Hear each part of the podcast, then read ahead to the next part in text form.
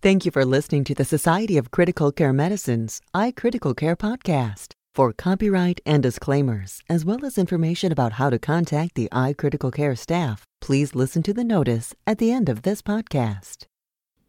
Hello and welcome to another edition of the Society of Critical Care Medicine's iCritical Care podcast. I'm your host, Dr. Richard Savel. Joining us today is Dr. Matthew C. Scanlon, MD. He is an associate professor of pediatrics at the Medical College of Wisconsin in Milwaukee, and he is a physician at the Children's Hospital of Wisconsin, specializing in pediatrics and pediatric critical care. Dr. Scanlon is the lead author of an article published in the June supplement issue of Critical Care Medicine, the title of which is Value of Human Factors to Medication and Patient Safety in the Intensive Care Unit. The citation for this article is Critical Care Medicine, 2010 volume 38, number 6, pages S90 to S96. Thank you so much, Dr. Scanlon, for being on the podcast today. It's my pleasure.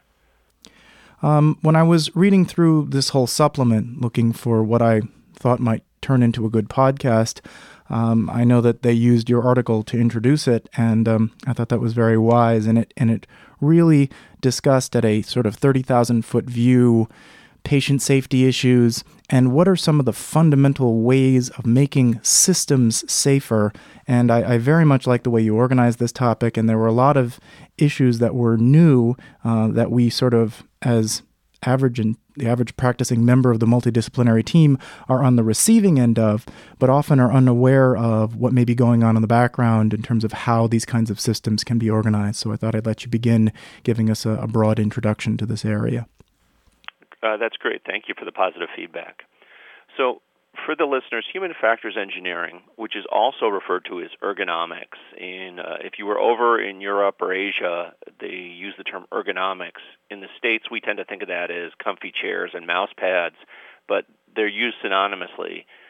Human factors engineering is essentially the science and practice of improving human performance. Period. It can be used in agriculture, it can be used in manufacturing, and more recently it's been applied or starting to be applied in the healthcare setting. I think this is of particular uh, importance because of the growing awareness over the last decade of the issues around patient safety.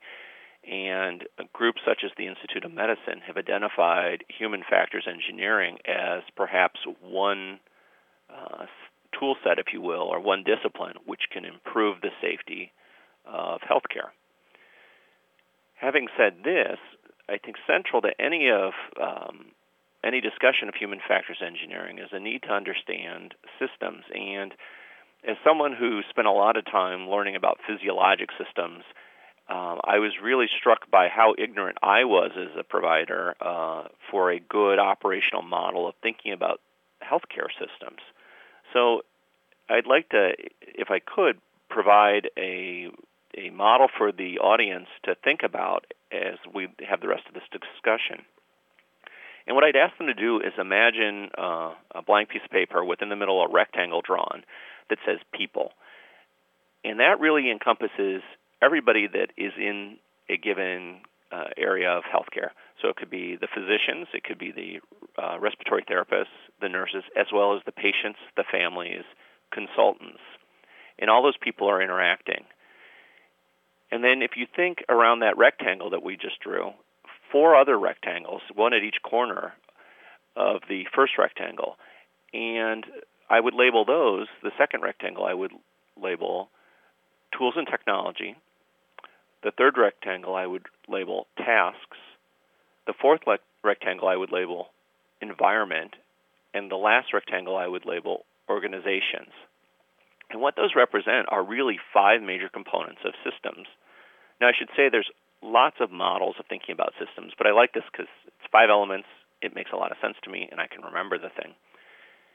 And so, the important thing here is that if you think about in an ICU environment, you have people who are using tools and technology to perform tasks that may be intubating a patient, it may be placing a central line, it may be managing a hypertensive crisis in an environment, in that case, that specific ICU, within an organization. And the organization represents the culture of that organization. It represents the financial decisions, funding, staffing decisions, um, the policies and procedures, and all the stuff that everybody brings to work each day. So, central to the concept of human factors engineering is that you have a series of systems. You have a given bed in an ICU where you have people taking care of a patient by performing tasks uh, using tools and technology. And that's nested in the larger system of the ICU itself, which is nested in the system of a hospital wing, which is nested in the system of a hospital floor, and so on.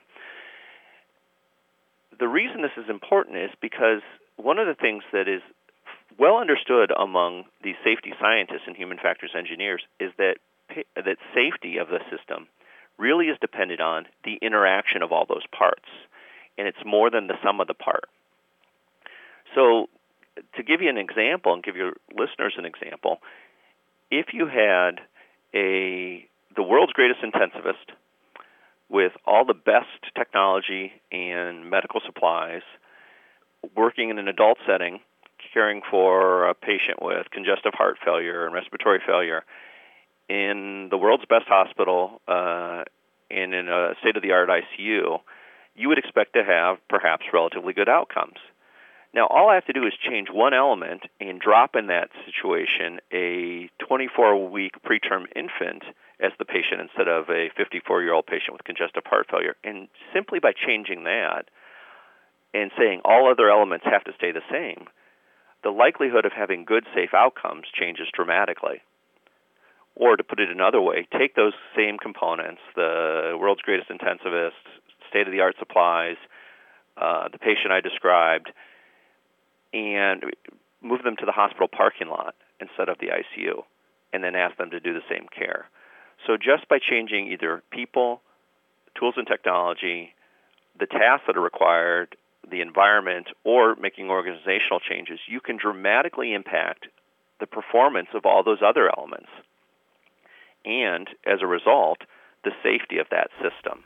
Your, your focus here, as is the focus of many people who are taking their careers and trying to make ICU safer, you point here out here that according to HFE research evidence, improving human performance is not an issue of telling or forcing people to work harder, smarter, or with fewer errors. Instead, performance is improved by designing systems to support the physical and cognitive work of the clinicians. And uh, you, you, pointed out some of the other issues there. But one of the questions I had for you, and, and I know this has been written about recently in some of our prominent journals, is reconciling the thoughts of personal responsibility versus systems. And I guess the issue that comes up with that a lot is hand washing. Uh, maybe if you could talk for a few minutes about that. Sure. So I think there's a. Uh, a range of ways to think about that. Let me start by saying that people are inherently fallible. Um, we make mistakes all the time, and so to realistically, the only way you're going to have a healthcare system where there are no mistakes is to remove people from it. Um, so the challenge of HFE or human factors engineering is to understand the strengths and limitations of people or the range of providers in a given situation and then design the system to best support them. Now, the issue of individual responsibility, uh, I think, largely came about because there was a push a number of years ago for what was described as a blame free environment. And that was probably a, a grave miscalculation by some very well intended people. And what I mean by that is that um, the thought was, well, patient safety is all a systems problem, and so there's no individual accountability. Yet, if you think of the systems model I described for the audience, people are at the center of that. And so there is an expectation that the people that comprise that center box are perform up to their expectations or their accountability. And to that end, if we know that uh, with pretty impressive evidence that hand washing is a great way of reducing hospital acquired infections and reducing the burden of harm and, and mortality, and people opt out, for perhaps really no good reason, then there's a compelling then there then there's some argument to say that they need to be held accountable. That's not to say that it's an either or proposition, and I think we like to jump into black or white or either or situations in healthcare.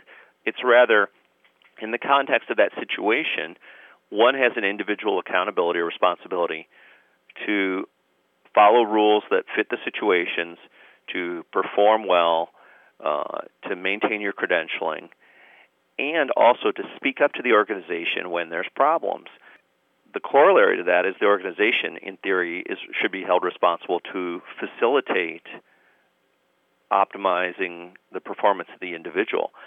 So I think back to one of our old ICUs here in Milwaukee where all the sinks were in the back of the room. So for me to for the expectation to say that you have to wash your hands before you enter the room or as you enter the room was impossible because I had to climb over the patient through all the stuff in these small rooms to get to the sink in the back of the room to wash my hand and just by virtue of the design of the room it's already made me it set me up so I had to break that that expectation or violate that policy. However, as we've redesigned our ICU and put sinks in the front of the room, then if I just choose not to wash my hands because I don't feel like it, you could argue there's no one to blame but myself in that respect. Uh, it was one of our topics that we were going to discuss at the end, but I thought I'd bring it up now, which is this concept of the checklist checklist sure, sure. and a patient safety checklist. Uh, I've tried to write about this myself a little bit. And again, you mentioned either or, and, and something like the checklist unfortunately can be somewhat polarizing. And the question I had for you about this was um, uh, so that we talk about checklist fatigue and people mm-hmm. who checked off a box but it didn't really get done and and so right. how would you integrate that into your paradigm for, for enhanced patient safety you know i'm not an expert on checklists but uh, having read gawande's Atul Gawande's book, The Checklist Manifesto, one of the take homes I brought from that was there is actually a science to and a skill set to writing checklists. And I think a lot of us, uh, and maybe I'm just projecting for myself, tend to be dabblers where we hear of a great idea and we say, I can do that because we're skilled, high achieving people. And um, maybe we don't know enough to really do what we're setting out to do. So if you uh, read his chapter on checklist development, he talks about how much work goes into coming up with a good checklist. And I think that, you know, it, because there's such an imperative to improve patient safety in this country and, and, throughout the world, that we're desperate for a quick fix, which really flies in the face of the fact that healthcare is incredibly complex and it probably doesn't lend itself to very simple solutions. So, the one size fits all answer of a checklist for everything doesn't make any sense. And that really is a central tenet of human factors is understanding context of a given situation and then saying, okay, what makes sense in this situation? So to your point, if you have a 100 checklists that people are just going through and all they're doing is busy uh, with without thinking checking boxes, it's unlikely to add any safety. But if you have a checklist that is used as a rigorous okay, do step A before you advance to step B, understanding that there's an implication there that what happens if you need to go to step B and C really quickly because of an emergency? Does your checklist account for that? And, and that's the sophistication that I think we have yet in healthcare to appreciate. The good news is, is I think there's a lot of science out there that can help us. The bad news is, is it's all being used by other industries, and we've just scratched the surface. No, and again, as as is brought up um, frequently with this, uh, where there's a comparison with the airline industry, the fact is it has shown to improve outcomes there, and and I guess that would be an example where you might say that the personal accountability really is there. If the pilot didn't do a step on the checklist and that led to an error, that's where the, the environment was made safe, but that the uh, pilot ignored the situation, sort of Right. I think there, well, let's take the central line bundle as a concept, which really is essentially a checklist of steps that that there's pretty again compelling evidence to show that if you systematically follow components of a check line uh, of a I'm sorry, an, a central line insertion bundle, you will reduce the risk of hospital acquired central line bloodstream infection. So a given intensivist really has a personal accountability to follow that.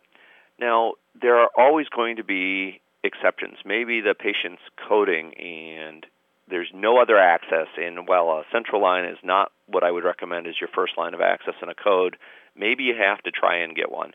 And maybe that's the case where because of extenuating circumstances, you need to violate that. But you're essentially saying, I am choosing because of a risk benefit trade off to put the patient at increased risk for central line infection because of these other circumstances.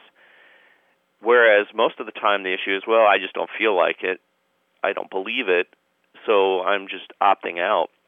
That's an individual decision that I think you know free will is present, but you it opens up the door for being held accountable for those activities. And I, it, reminds me of something else that Gawande described, which was central or was present in all the aviation scenarios, is the concept of discipline as a core value in the profession of aviation. And so that no one would entertain ever violating that checklist as a pre process as a pre step not because they're constantly finding problems, but because as soon as they do, they open up the door for increasing risk. Well, um, there were a couple other key points that I really did want to get to in the podcast because sure. I thought there were such great points in your article. So I'll just start with one of them. So, um, one of the topics that you mention is this concept of people making errors, and that the way the question can be phrased is rather than saying, Why did that person make that mistake? Rather, it should be asked, what caused that mistake to occur? And you discussed topics like forcing functions. And I, I thought maybe if you could talk about that for a few minutes, that would be great.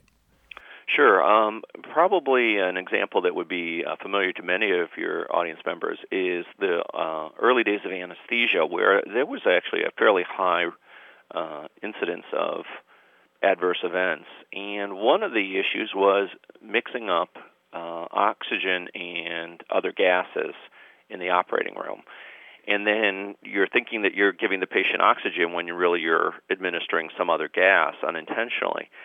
And that's a case where really people are fallible. It's reasonable to say that someone could make that mistake. And we are all human. Our knee jerk reaction when we hear of a mistake is to go, who could be so stupid as to do that? And, and my challenge to the audience is you're allowed to think it, because it's hard to get out of that mental model. But quit saying it until you've at least asked the question. If all things are equal, if you put another person in that situation, maybe not yourself, but anybody else, could that same error happen? And if the answer is yes, it's really not a people problem, it's a system problem. And so what HFE tries to do is to figure out where can we engineer or design in things to make it impossible for that error to happen or if it happens, it mitigates the harm. A perfect example of that is going back to the anesthesia world. They changed the fittings on the gas tanks and the gas lines so that oxygen tubing only went to the oxygen tank and the other gases were incompatible. Essentially, they knew that people were fallible and they said, why even leave it up to free will that you have to always perform correctly and hook the things up correctly? when if we change the plug so it's impossible to hook it up incorrectly, which is the forcing function, you eliminate that error altogether, or the possibility of that error. Um, so you really haven't addressed the person. And we talk about in the article if you want to know if your a system, regardless of what everyone's telling you, if you want to know where your safety solutions are focused, if most of your solutions are re-education, warning signs, uh, banners encouraging you to do the right thing, those are all people focused solutions. Now, it doesn't mean that education is bad, but ultimately, those are solutions that are targeted at trying to make you perform flawlessly, which just isn't going to happen. So, so making the system foolproof, and you give another example about smart infusion pumps. Although th- that itself, having lived through that, has been a bit of a two-sided issue as the technology has sort of been growing up, right? if you think back to that systems model I started with, first of all, every time you change technology, you fundamentally change the entire system.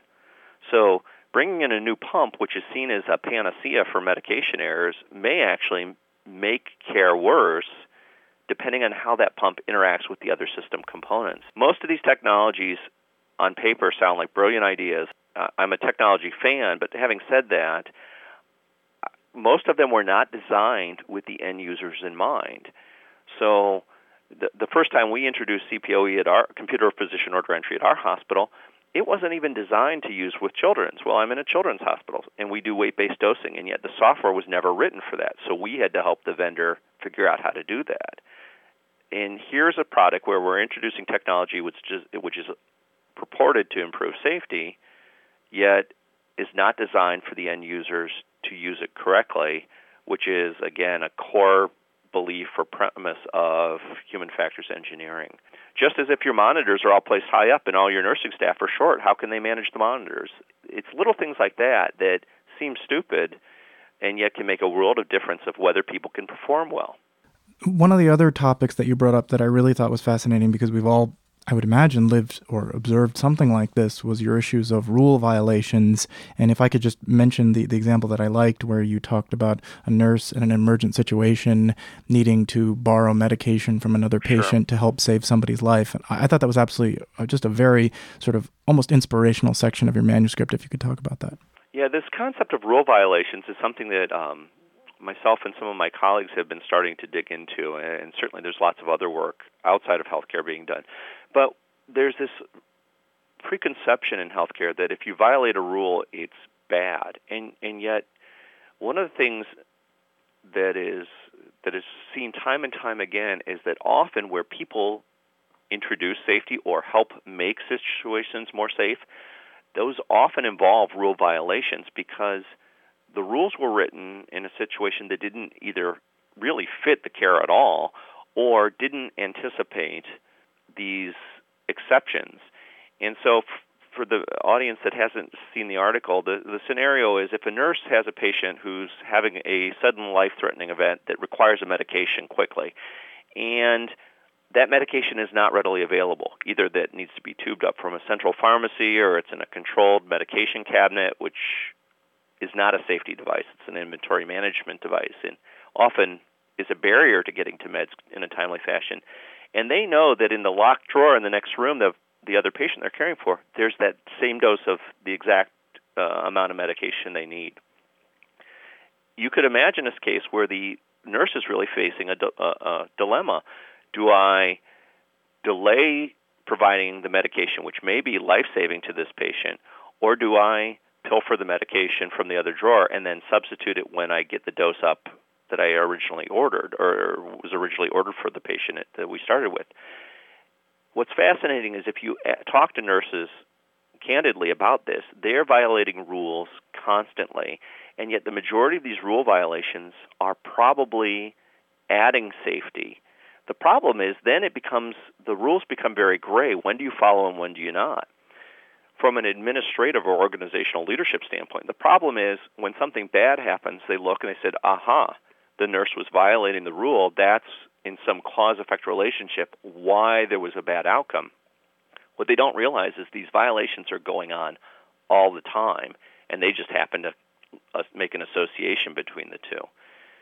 So, where I've started to, and others have started to look at this, is that violation shouldn't be viewed as a personal failure. Now, that's not to say that there's not malicious or, or malignant behavior, and that's a separate discussion. But to say, why are they asking the question, why is the staff having to make these violations in the first place? And it's entirely possible that the rules were never designed with the care environment in place in the first place. So, as you point out here, and, and I'm just quoting from your paper because sure. I like the way you said it, you said, from an HFE perspective, the concept of rules and violations has sort of multiple key components. You said, before considering punishment, it's important to understand whether the rules fit the clinical scenario or whether the violation added to safety, which you brought up before. And then Correct. you pointed out that the creation of rules and policies must involve the frontline staff who truly understand how care is provided. It's kind of like like in World War One, where the generals were way back and didn't understand what was happening up front. Right.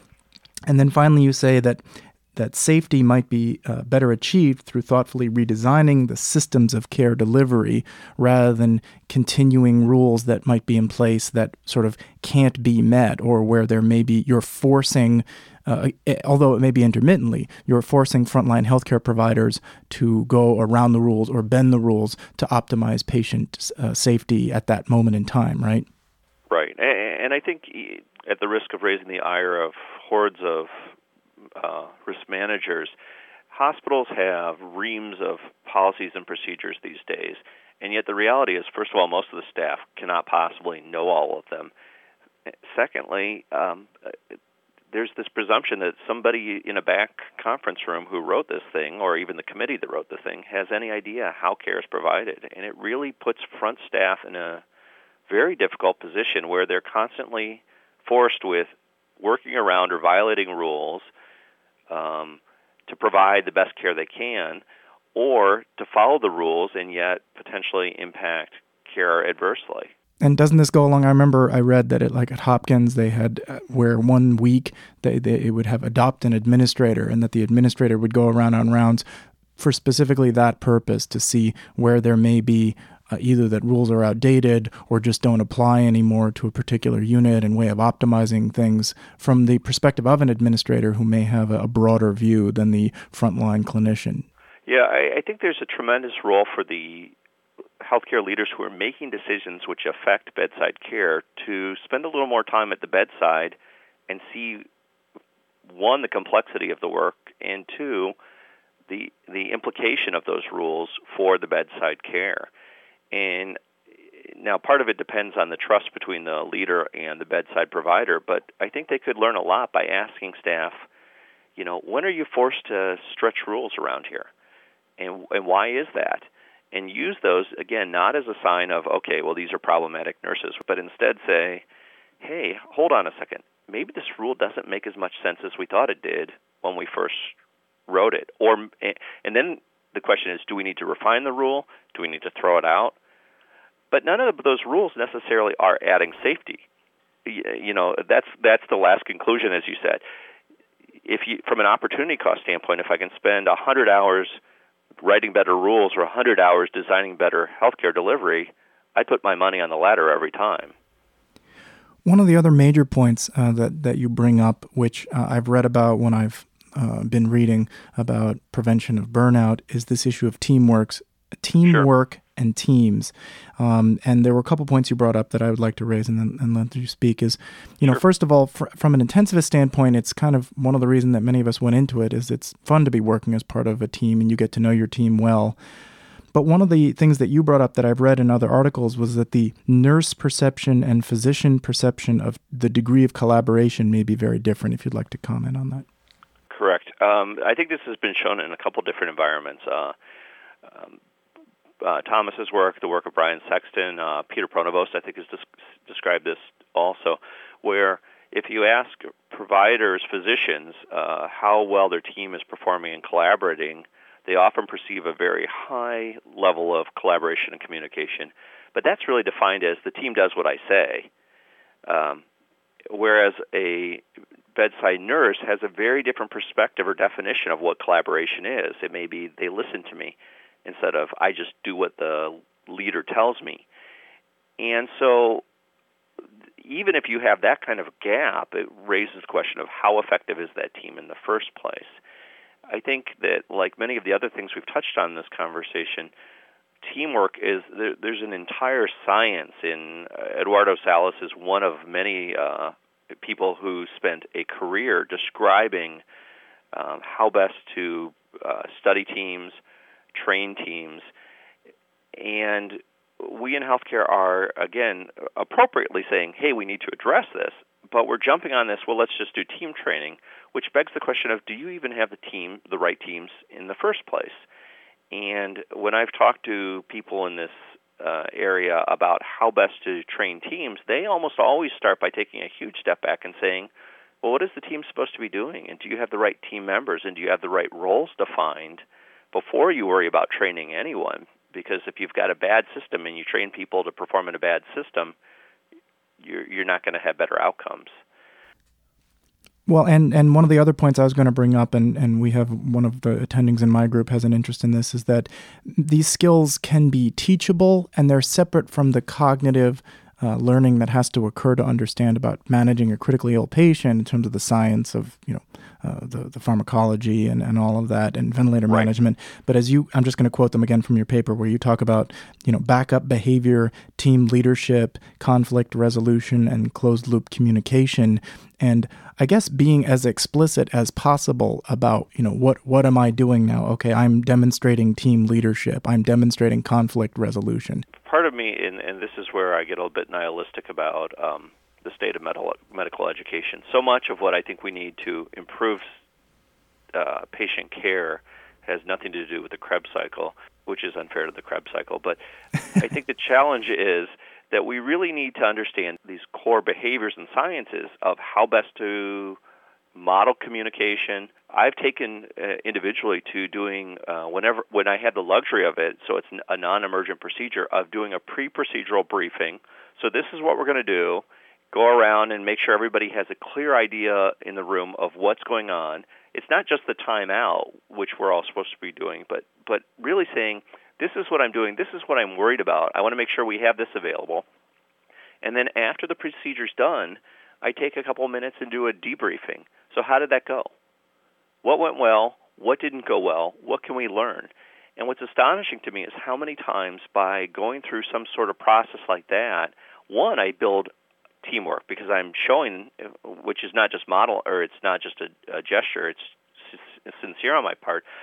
I want to know what the others are perceiving what did they observe that could improve the next one? And uh, what I was going to say is it's astonishing to me how many times we discover something that, gee, if we only had this in the kit or that on the cart that we use, this would have gone a lot smoother. And maybe if we can identify that and get that changed, then no one else has to go through the process that we just did. And again, it, it the other thing, and, and I guess you you sort of alluded to it, but creating an environment where it's okay for everyone to speak up, where everyone's opinion is is valid, where you're compl- creating sort of a, a, warm environment that's receptive to change, right? Right, and, and I think this is a real cultural struggle for our uh, profession. There's something that's described as the authority gradient, which is really that and this was seen in aviation where and actually a lot of black box recordings of plane crashes if they're analyzing your black box you got a problem in aviation right. and one of the challenges is that they'll hear that the junior person identifies the co-pilot or navigator identified something wrong but they were really timid about expressing themselves like gee it looks kind of icy out tonight when they realize the wings are icing up and the plane's going to crash if they don't do something. But they never say, uh, historically, what they found is they weren't saying, hey, we've got a real icing problem we need to address. The corollary, and, and this is more of a surgical analogy, which may fall short for many intensivists, but I think that they can relate to it, is if you were scrubbed in a case and you were a junior person and your surgeon was operating, how many of those people in the room would say to them, don't cut that, that's the wrong vessel? And when I pose that to surgical PAs and scrub nurses and others, they are like, I would never say that to Dr. such and such. Jeez, yeah.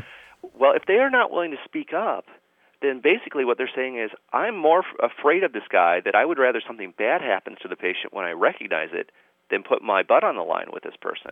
Right. It's like the same question, you know, if you see that they broke scrub, you know, who's going right. to say, okay, you, you have to step out now or something. And I'm sure that we, if we looked in our ICU environments, similar situations exist where we're missing something or we're perceiving situations as the the attending intensivist, and yet there are people that have knowledge that would probably improve care, but because of our relationships, they're afraid to speak up. And as long as that's present, you don't have teamwork, and you really, from a fear, from a very selfish level, you're putting yourself at risk. Never mind the patient. Uh, because you may be operating with bad information or without all the information you need.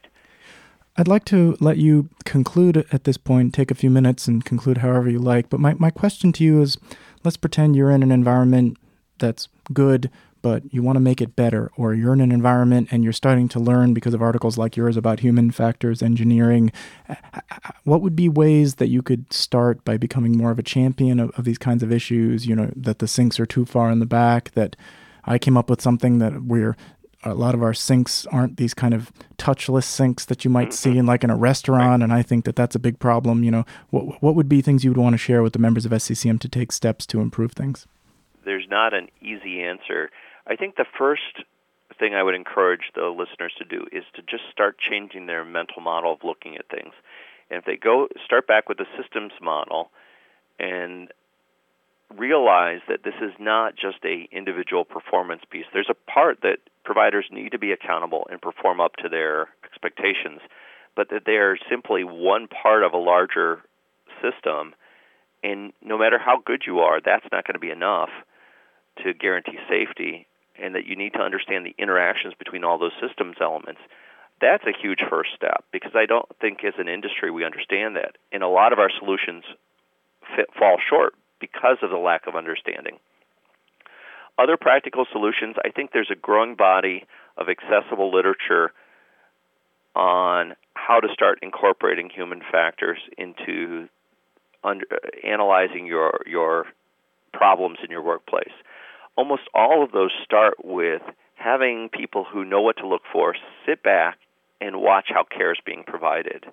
So if you want to improve hand washing, what you do is bring both clinicians who can provide the clinical context, but ideally people who have some formal training in some one of the disciplines that comprise human factors to sit there and watch and say, well, wait a minute, what's going on? Because often we're so close to our work, or we have this concept of this is the way it's always been done. I can't conceive of doing it any other way. That by getting those neutral eyes in there, they can point out things that we would never see that's not to advocate, uh, oh, you need a huge consulting budget for human factors engineering. In fact, one of the things that's true for at least a lot of ICUs, but not certainly all, is that they're in l- larger areas where there's universities. And a lot of schools have, uh, a lot of universities have engineering programs where they do either industrial engineering or human factors engineering that potentially could be a resource. And I've actually been very successful in tapping into a local university to get essentially their intellectual content in a collaborative way. They love the opportunity to get into the clinical environment, and yet they can provide the content expertise that we don't have as clinicians. I would really encourage the audience to avoid simple solutions. Uh, if it sounds too good to be true, it probably is. There aren't any. I, I'm soundly convinced that as the more I study the complexity of our healthcare environments, there is not a silver bullet. There's not a panacea. And again, if you can temper things in understanding the context of care delivery, asking the question, if we do this, what might go wrong? If we introduce this new technology, how is it going to affect the people? How is it going to affect the tasks that are performed? What is the interaction with the environment, and what's the implications for the organizations? Just by going through that process, you can already start to change your mental model and make smarter decisions but unfortunately, I don't think there's a, a, a easy answer to this. This is more of a lifetime of redesigning how we do work. Well, and to, to try and encapsulate it a little bit, I guess. So if you're a, a unit director and you're told that you're either your catheter related bloodstream infection rate or your ventilator associated pneumonia rate appears to be going up and your response is oh i got to start you know riding the staff harder your answer sure. would be perhaps not. Perhaps you should take a step back and reassess where your system could be improved. Is that right. I would go in and observe uh, you know observe some of these things. Ask okay well you know central line infections is my understanding of bloodstream infections is that it's almost bimodal. There's the infections associated with line placement, and then there's line maintenance issues. So, first of all, you need to figure out what are you dealing with. Is it a insertion related problem or a maintenance problem? Go watch some people place lines. Are they doing something that is inconsistent with the intended actions that then that's where maybe you need an educational reminder for people because you realize the way we're draping is incorrect or something. Um, but if you don't even have that information, it's hard to offer solutions. Look for ways of how can we design a better system. If the providers are having to leave the room three times to get materials, maybe creating a line cart that can be brought into the room during the placement of central line so all the materials are there. People aren't going in and out of the room, breaking the sterile environment. You know, I'm brainstorming, but that's the ways that I would start by understanding what is actually going on and where are the failure points in that, or where's the suboptimal points. Where are you introducing risk? And then figure out, okay, how can we eliminate that risk? We've been speaking today with Dr. Matthew C. Scanlon, and our topic has been patient safety, specifically on human factors engineering, from his article recently published in Critical Care Medicine entitled Value of Human Factors to Medication and Patient Safety in the Intensive Care Unit. Thank you very much, Dr. Scanlon, for joining us Thank today. Thank you for having me. This concludes another edition of the Society of Critical Care Medicine's iCritical Care podcast. Please check out our website at www.sccm.org slash iCriticalCare for more information, as well as nearly five years of archived podcasts. For the iCritical Care podcast, I'm Dr. Richard Savel. The Paragon Critical Care Quality Implementation Program utilizes a combination of self assessments, teleconferences, site visits, peer collaboration, consulting, and coaching to help hospitals develop high functioning critical care teams. To transform your critical care units through participation in the Paragon program, ask to speak with the Paragon Critical Care Program Manager. The iCritical Care podcast is copyrighted material and all rights are reserved. Statements of fact and opinion expressed in this podcast are those of authors and participants and do not imply an opinion on the part of the Society of Critical Care Medicine or its officers or members. Your host is the Society's Associate Editor for Podcasts, Richard Savel, MD, FCCM. Dr. Savel is the medical co director of the Surgical Intensive Care Unit at Montefiore Medical Center in New York City practicing under the leadership of Vladimir Kvetan, MD, FCCM. To contact the editorial staff of the iCritical Care podcast with questions, comments, or ideas, please email icriticalcare at sccm.org or info at sccm.org.